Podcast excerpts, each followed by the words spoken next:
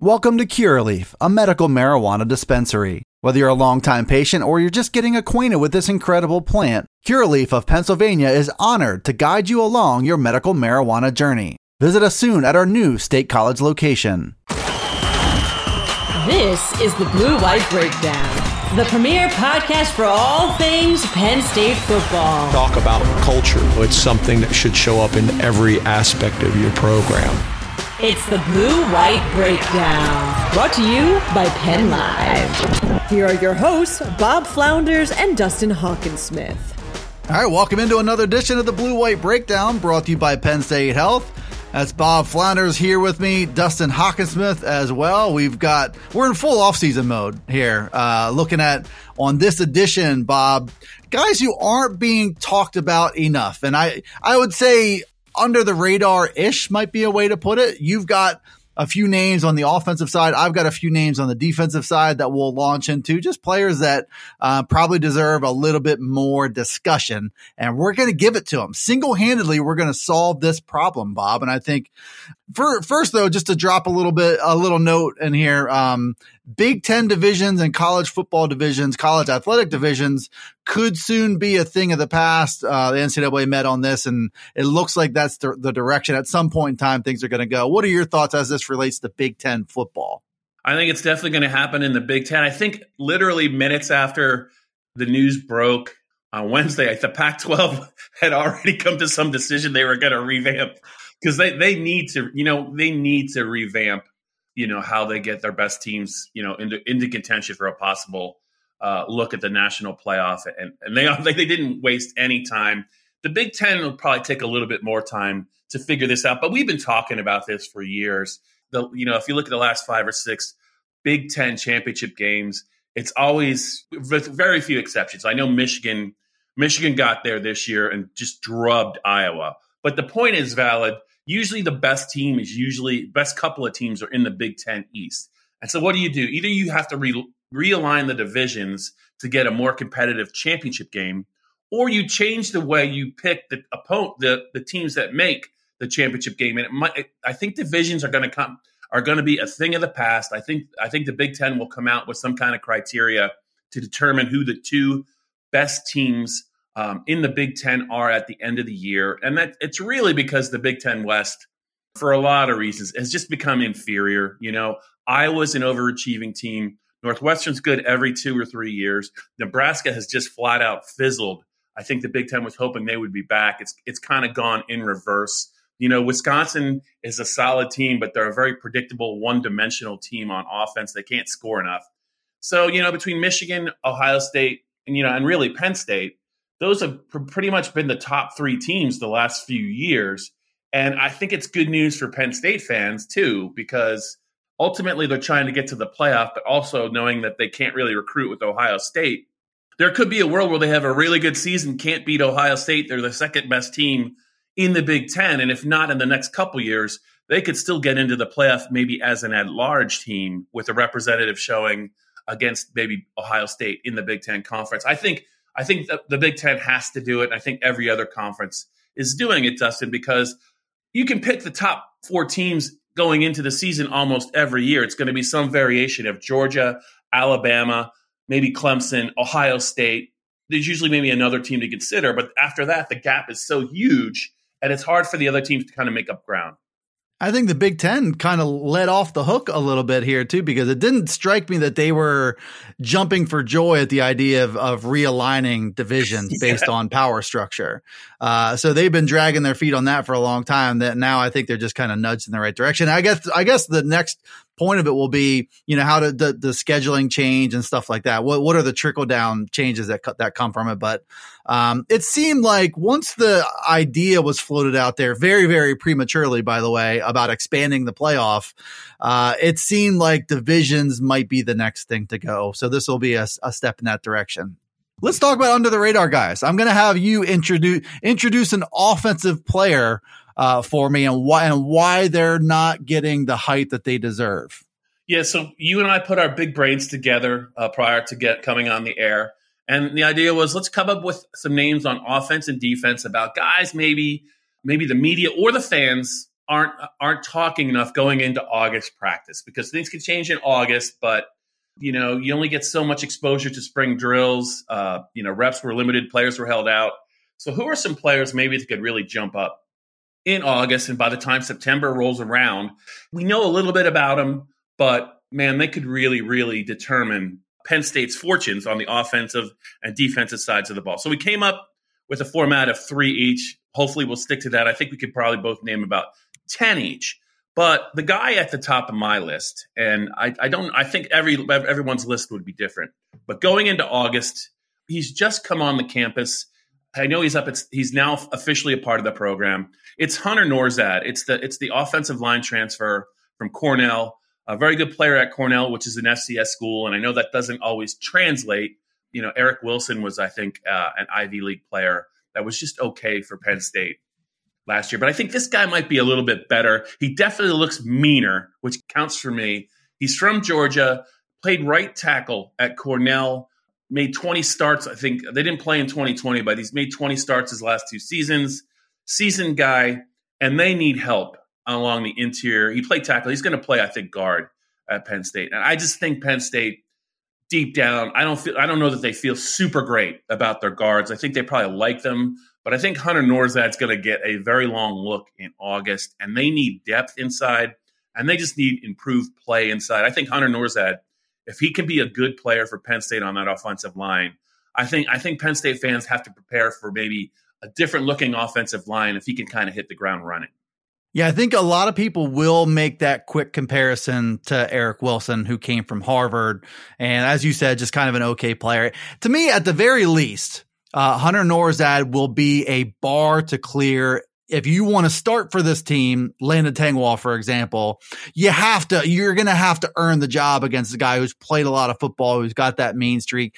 At the most, he can be more of a tone setter. You know, he, I think somebody to come in and, and shift the culture around to come from an external program and to kind of bring a mean streak. So there, there's definitely some upside there, but I think the, the downside is, you know, somebody's going to have to beat out another veteran to earn one of those guard jobs. And competition is good for everybody in this situation. Even if it takes him a little while to maybe uh, get caught up, I don't know how long that would be.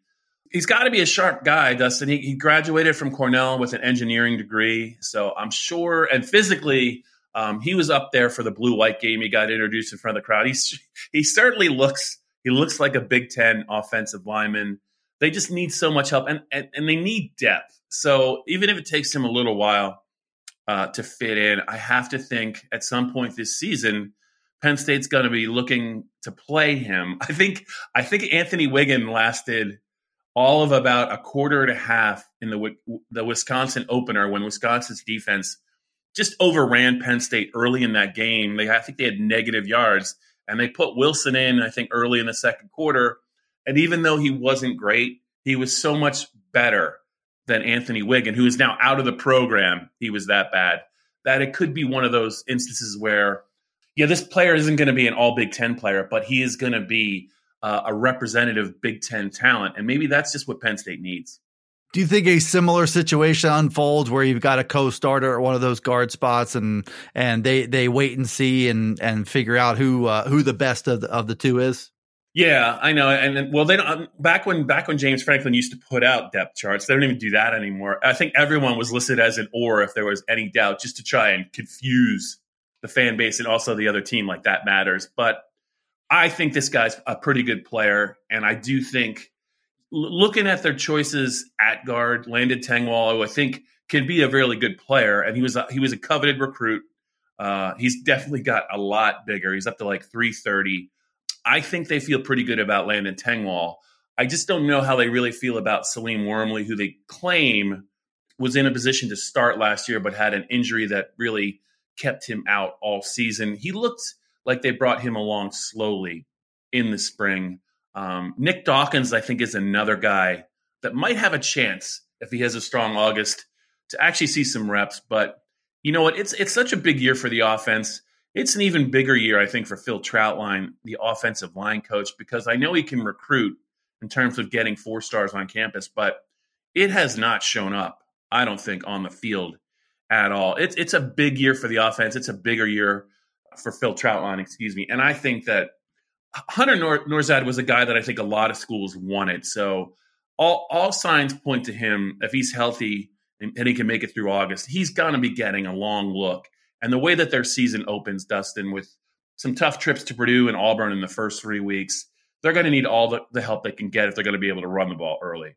I mean, a couple things. I think change could be a good thing to have more guys who have more time, um, having been coached by Phil Trautwein. You know, have he inherited some guys who are who are nice players, but maybe the philosophical, uh, you know, whatever he's trying to get done, he, he'll have more guys who who buy into that. And I want to, I want to buy what James Franklin has to say about Sal Wormley at face value, but is there any position group where he has less credibility uh, when it comes to his words than the O line? And even he he addresses it. He yeah. he has said the same thing. Even he uh, he finally said it at his last uh, blue white spring uh, press conference after the game. You know, I want us to get to the point where we could talk about committing to the run and we're going to run the ball, and then we actually go out there and back it up now, that was a funny statement. I don't think he was trying to be funny, but it's also a very damning statement. They have not been able to back up their talk about the offensive line. They've gotten some good kids. You know, they're, they're getting kids that, you know, a lot of other schools want and four star talents, but the development has not been there. Maybe it can change in a hurry, but it's got to change soon because the last two years, that offensive line has just really, it really has started to remind me of what they look like in 2014 and 2015, and that is not a good look for Penn State. They only had like one scholarship tackle when Franklin arrived, and they they cannot afford to take a step back against the Ohio States of the world. Let's stick with offense. Let's let's go to your next one. I, am excited for your defensive guys, but uh, we could stick with the offense. Here's a guy that I, I just think that people know him and people think he's a good player, but I really think this guy could be an exceptional player uh, in the fall. Keandre Lambert Smith, because you know Parker Washington had the had the really nice game in the Outback Bowl. He's been Dustin since literally from his first game when he played at Indiana in 2020 as a true freshman without any really, you know, any really off field prep time because of COVID. Caught a touchdown pass in overtime, and he's just been a money player for Penn State in the passing game knows how to get open. He's very, very good after the catch. He's faster than people realize. He's hard to bring down. Everyone knows about Parker, right? And I think people, you almost heard more about Mitchell Tinsley than you did about Keandre Lambert Smith uh, in spring. And that was because people wanted to know about him. But Keandre Lambert Smith last year was a pretty good player. I thought he was one of their, next to Jahan, their second most dangerous player, maybe in the passing game, you know, down the field. Had a long touchdown catch uh, against Villanova, which doesn't necessarily count. But early in that Wisconsin game, I think he got behind the Wisconsin secondary for like a 40 or 50 yard catch. I think he's a good player. I think he can get a lot better. Um, he's one of the few real big receivers that Penn State has. You know, Jahan caught what something like what did he catch 91 passes last year or something like that. Someone's going to have to get those targets and get those catches because Parker Washington, I think, had 64 or 65 catches last year. Mitchell Tinsley's a high volume guy, but there's going to be there's going to be some uh, some yards and catches, you know, on the table. I think he's going to get them, and I do think in year three, I think I think he's ready to really become one of the better deep threats in the Big Ten. And I mean, if uh, without comparing them side by side, maybe Ohio State's got a better, you know, trio, but you know, it's it's going to be hard to find a number three wide receiver. And I would still put him in that role, even though maybe the lines are blurred between these guys a little bit. Still, but but he might be the best number three in in the Big Ten. I don't know what what exactly that counts for, but Parker Washington, I think, is, it can make a seamless jump to being the number one wideout. Mitchell Tinsley, they're saying the, all the right things about how he approaches the game and how he approaches the sport and his preparation and work and all that stuff. Couple that with what he did at Western Kentucky last year, it's easy to see him being a pr- productive guy. I mean, I think this trio has a chance to be a really, really good group. Uh, not that you automatically can make up for what Jahan Dotson brought to the table, but I think they'll they'll share in that in that replacement effort. Yeah, and I think the key is going to be Sean Clifford and his trust and comfort factor um, with the entire group because you know he's got it with Parker Washington. When Dotson sat out or opted out of the of the bowl game, he looked Parker Washington's way almost exclusively, and and he did have a, a big day. But ultimately, it's going to be Ke- Keandre and and uh, and Tinsley have to earn the trust of Clifford the way that Parker does because he's the distributor of the ball. They've also got some tight ends they can throw to, but you know, I think that Keandre is a dangerous player in this offense. I think, you know, if, he gets the ball in space, you can see he can really make some big plays. I would hope after entering year three, Sean trusts him enough to get him the ball. Now I know that they also have a couple of young wide receivers that they that they really, really, really like. Kaden Saunders comes to mind. Trey Wallace, Harrison Wallace had a nice play in the blue white game, and even Malick Meiga. But I think Keandre Lambert Smith is a guy that Penn State fans are aware of, but I don't think they realize how good he can be. Making his way through progressions will be another thing. I mean, you got three guys, you might trust all three of them, but if you can't process and get to the second or third choice on a play, that's part of that's part of this too. Absolutely. I absolutely agree. And I think there was a lot that probably went into the, the Penn State struggles on offense, even when Clifford came back. And, uh, you know, I just think that I think that the design of Mike Yurcich's offense is is pretty legit, but executing that offense, I, I just felt like other than Sean and Jahan Dotson, everyone else, and in Parker, I should say, and Parker, the other guys maybe weren't maybe as comfortable in that offense and all the things and all the checks and all the nuances, you know, all the all the little things that you have to do right in a split second to get open. And I think maybe we'll see that in year two. Maybe they're going to be a little bit more comfortable, but I do I do agree with you. It's not enough, Dustin, anymore to just be a physically talented player at skill positions. You have to be on the same page with your quarterback, and you have to know where the ball's going to be, what the depth's going to be, and you have to run. You have to run like Jahan Dotson was a great route runner, and I think that's an overlooked skill. I like the types and the number of options that they have at wide receiver now. Like there's there's a pretty nice little pipeline here because there's some other names that you didn't even mention. In addition, you know, Omari Evans, uh, it seems like they really like him too. Liam Clifford and uh, and Jaden Dottin, who uh, who looked pretty good at the blue white game. So this is a pretty good group. Who's your who's your third guy? My third guy is is one of those guys I've been talking about for a while. I almost went back to the offensive line. If I picked five guys uh, not the hamburger stand, which I know you're fond of, Dustin. Not not five guys, the hamburger stand. I picked five guys. I think uh, I think another offensive lineman or two might have made it on my list. I resisted the temptation to go really really obvious and say Nick Singleton because I do think that I think a lot of fans are expecting big things from him. But my guy is my guy. My other guy is Theo Johnson. Uh, out of that tight end room, he's the guy I like the best. And uh, I was talking to him uh, for a story recently, and I'm talking to some of the other tight ends, and they're all freaks, right? You know, T- Tyler Warren played quarterback in college. They used him as a wildcat running back. He's thrown some passes uh, as a he's a lefty. Brenton Strange, you know, I think a very good player. Maybe the I, could be the best blocker in the group. Did some things early in 2020. Uh, I think he's a very very talented player. The strongest guy in the tight end room. Theo Johnson just broke Mike Gesicki's uh, 40 time, 40 record for for the program, 451. And he is every bit, I think, of 255 pounds at almost six six. If you remember Mike Gesicki, his first two years at Penn State, they played him a little bit early. He was a little small. Joe Moorhead had not arrived. He was he was shackled a little bit by the John Donovan offense. Uh, but he arrived in 2016. Moorhead did, and, and that was that was you know Mike's re- first big breakout year. You know, and he followed that up in 2017. I just think Theo Johnson's pretty much right there, right there athletically with Gesicki. Um, and at four five one, the things you can do with a guy that big, especially in the red zone, red zone, you can split him out. He is essentially a big receiver at times. I didn't understand why he wasn't a bigger part of the offense last year of all those of all those guys, he is easily to me the biggest matchup problem I think for an opposing secondary because not only of that size but because of that speed. His he's six six, but I think his wingspan looks even even bigger than than six six. And I think the way that he was used uh, last year kind of maybe set the stage for that role to grow. Like it's tough whenever you've got an established starter in Brenton Strange, and he could very well be uh, the number one guy. But um, I think they're going to ask Theo Johnson to do more. Uh, you know, there, there's going to be a bunch of mouths to feed in this offense, and uh, they're going to have to find a way to get him involved. He made 19 catches last year. It seemed like he started six games. It seems like in a lot of those games there was like all, there's a 15 or 20 yard catch. If you just if you if you just try to try to look for him in those situations, he seemed to deliver. Yeah, a couple times I think he drew flags on defenders. Uh, I also believe that rather famously, he was wide open for a touchdown in the Outback Bowl, and I think Sean Clifford missed him uh, back when Penn State, I think, had a 10 7 lead, and they could have extended that.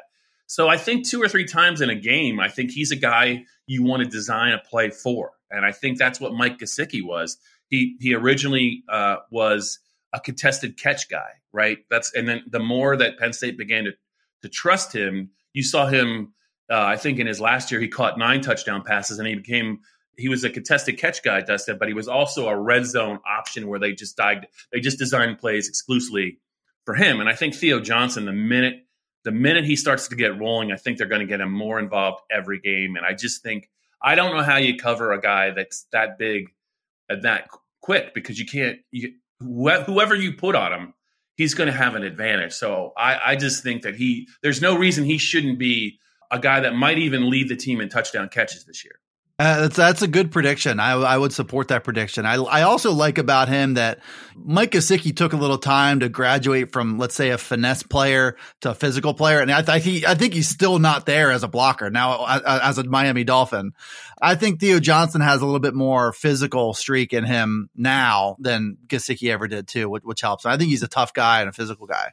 I think I think Penn State is counting on it because when you factor in the offensive line depth issues, and just the offensive line play in general when it comes to running the ball and pass protecting, if they can't get some help on the outside from some of those tight ends, especially in short yardage, they're not going to run the ball in the fall. They're, they just don't. They've lost. They lost some good players, and they just you know Big Ten defenses are just too good. Um, it doesn't help them that they don't go under center. They really don't, no matter what Franklin but I mean, when you when your when your quarterback is taking the ball in the spread and then handing it to the uh, running back who really doesn't have momentum, it's tough. It's tough to pick up one or two yards when you know what's coming, unless all the guys at scrimmage are getting you know are getting hats on hats. So they're going to have to be better, or Penn State's not going to run the ball. I think too much better in 2022. This is the Blue White Breakdown. Welcome to Curaleaf a medical marijuana dispensary. Whether you're a longtime patient or you're just getting acquainted with this incredible plant, Curaleaf of Pennsylvania is honored to guide you along your medical marijuana journey. Have questions? Visit us at curaleaf.com or stop in to see us at any of our locations, including our new State College dispensary located at 1248 South Atherton Street. Let's talk medical marijuana and let our confidence become yours. All right, going to shift over to defense now, all right? Yeah. I feel like I got to start with Daequan Hardy. I love it just kind of perpetu- perpetually underappreciated, I think. And he's, he's just been so reliable, so sticky in coverage. He scraps, he fights, he, he can, he can, you know, he playing that slot role is such an important role now over the past decade in football. And he does it so, so well. And I think because he's sort of stuck there, you not forget about him, but you're always just, you know, we're talking about Kalen King, we're talking about Joey Porter Jr. maybe being a first round pick. Uh, but Daequan Hardy, you know, I think is uh, better than Grant Haley was. Um, you know, for that under for that undersized corner. I, I think so. And maybe if, if not now, by the time he's officially done with it in his career, he's 5'9, 182. I, I, when I think of him, I think of Avonte Maddox, who played for Pitt and who is now listed by the Philadelphia Eagles at 5'9, 184. So it's not like Daequan Hardy is, is stuck and he, you know, his football career is going to end. I think he's going to play in, in, the league and I think he's going to play for a while in the league too. And I think he's just, he's such an important part of the defense that's very, very easy to overlook because he's a small guy and he doesn't play on the perimeter. Yeah, I like to pick uh, your pick Grant Haley, John Reid, uh, and now this guy, similar sized players, but they're very, very, very good in pass coverage. What I really like about Daequan is if they list him at five nine, I mean that might be in high heels, but he it doesn't matter, Dustin, because uh, he is a willing willing participant uh, in the run game. He, he's not afraid to stick his nose in there. He's actually very effective at timed blitzes and kind of and you know tackles for losses. He knows how to kind of he kind of he can camouflage when he's coming. I think he's really good at that. He had an interception return for a touchdown at Michigan State it's not easy playing inside in the slot, but uh, as a nickel player for Penn State, I think they're going to play a ton of nickel. He's on the field a lot more than than a lot of those Penn State defenders that maybe have bigger names, and he was a he was almost an afterthought to the class that he came in and I think he's a fourth year player now, but three star out of Western PA. Uh, kind of, I think, known more for his his offense and his return game in high school. But I think he was a he was one of their last additions to that class. And Terry Smith told me pretty early in his career that, hey, we're not looking at him just to be a special teams player. We think he can help us in the slot in the nickel defense, and he doesn't back away from challenges. You know what I mean? He's he's a tough kid, and I do think he's going to get better. And and he is I, he is easily one of the most overlooked players on that defense. Uh, important guy. I'm, I'm looking up. He was uh, the number 135 cornerback in the country, and I think I, I really think um, you know, especially Terry Smith coming from Western PA. I think James Franklin loves when there's a Pennsylvania underdog success story. Like Journey Brown was on his way to being that too before things got before his health issues. So I think they love they can advertise they got this scrapper from the West, and look what he's doing. Yeah. Another good point, Journey Brown, man. Oh, what would have, what might have been Daequan Hardy? I think is uh, I think Manny Diaz is gonna is gonna know how to put him in the in the best spots. Manny Diaz likes aggressive players, judging by what he did at Miami when it was the DC. And I think he knows that he's in Daequan Hardy. He's got a dangerous weapon as a disruptive player, even though he's probably 180 pounds soaking wet. But this guy is not just a coverage specialist and I, am with you. I think that it, it it's the extra corner position on the Penn State defense is really they view it as a starting player. Uh, my last point on this, and we'll get moved to the next guy. I think, and I don't have the data to support it, but I think the the idea of a number one wide receiver, especially at the next level, has changed from like he's got to be six three. Like Jahan Dotson was the number sixteen pick in the draft, and he's five ten. I think you're you're seeing smaller guys, and I think maybe like that Odell Beckham Jr. kind of helped turn the tide a little bit. I, I don't know if not that, that the height's not important in a cornerback, but I think that I think your average wide receiver is not that six foot five guy anymore. Th- that's much more the exception to the rule. Yeah, Tyreek Hill, even Devonta Smith with Eagles. I think they're they're they're, they're not they're you know they're not Mike Evans. They're not Giants, and they don't have to be. You're right. It's it's a changing game.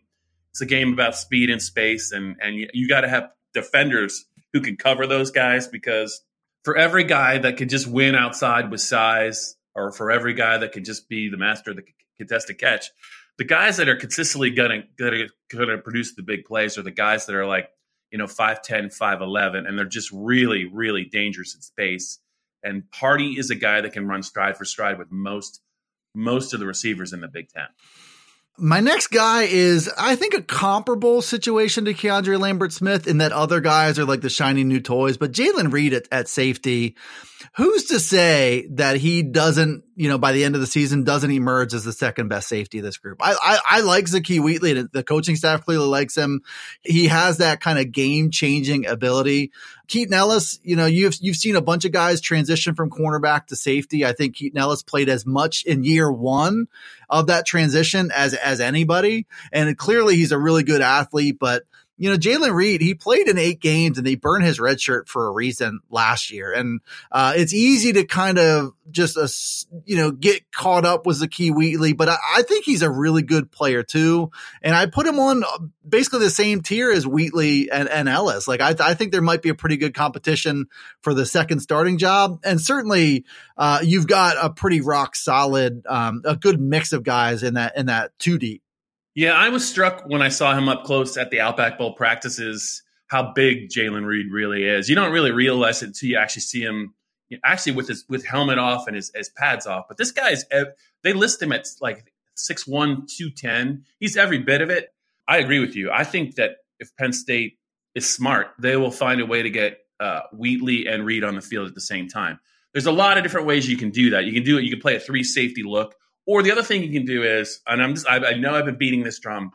I, I, I, get that Penn State loves Jonathan Sutherland, but as a as as a guy, when you're looking at athlet athleticism, I don't know that Jaylen Reed wouldn't be a better option than Jonathan Sutherland playing a little bit closer to the line of scrimmage because they're about the same size, and Sutherland is really going to be they, they kind of view him almost in that Koa Farmer role from a couple years ago, where he, you know, he's probably going to be the uh, the field backer, but really just he's an extra safety closer to the line of scrimmage.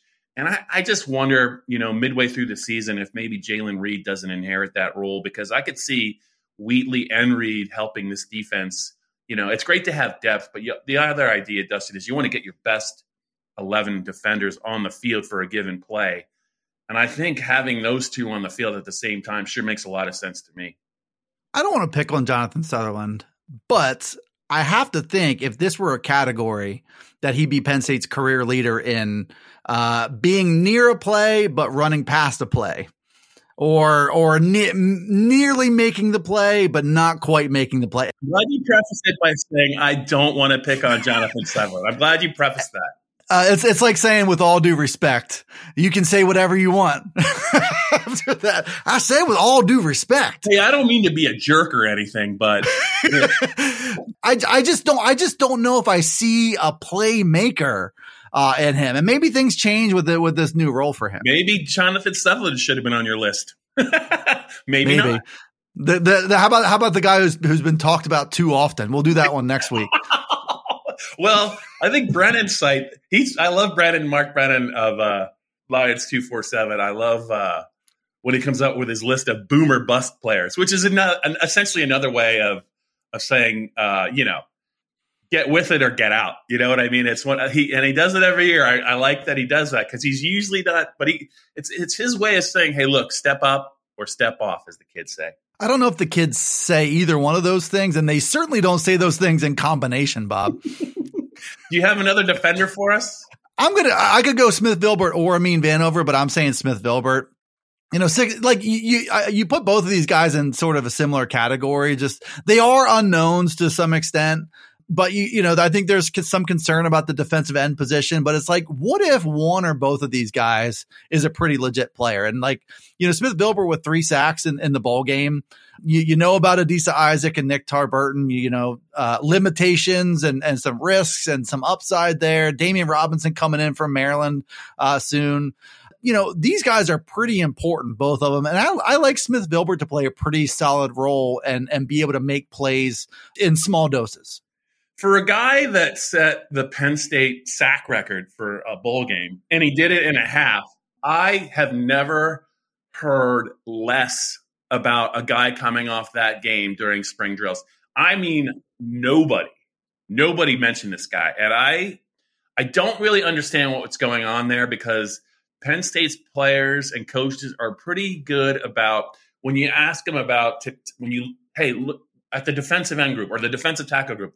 Who are the guys that have really impressed you? Those guys are really good about spreading the wealth. Like they, it's almost like they go overboard to mention everyone. No one mentioned Smith Vilbert. And I, it, I with Daniel Gallen, our former Penn Live uh, compatriot, and I were, do, were did some podcasts. We were like, how is this guy not getting talked about? I mean, he certainly has some ability. He might have lucked into a sack or two against Arkansas, and then they finally said, "Hey, we're just going to run the ball." You know what I mean? Let's let's just run the ball right down their face in the second half, and then we'll win the game.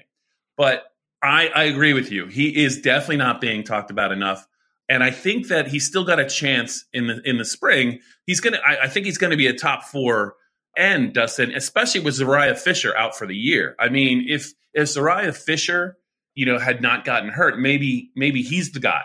He's the guy on your list because James Franklin has said he's carrying 260 comfortably now. He certainly looks good, but with him out of the equation, I mean, how do you not how do you not look at Smith Vilbert and say, look, he's going to have to be a key part of the pass rush because you got Adisa Isaac coming off an injury. You got Nick Tarburton, who really, save for a couple of games last year, was not a huge factor. And he's got an extensive, I think, injury history at Penn State. So I think they're going to absolutely need Smith Vilbert. And I think he has to take another step forward. He's still lanky. He, he's a guy that I think struggles to hold weight, but he's got that big frame.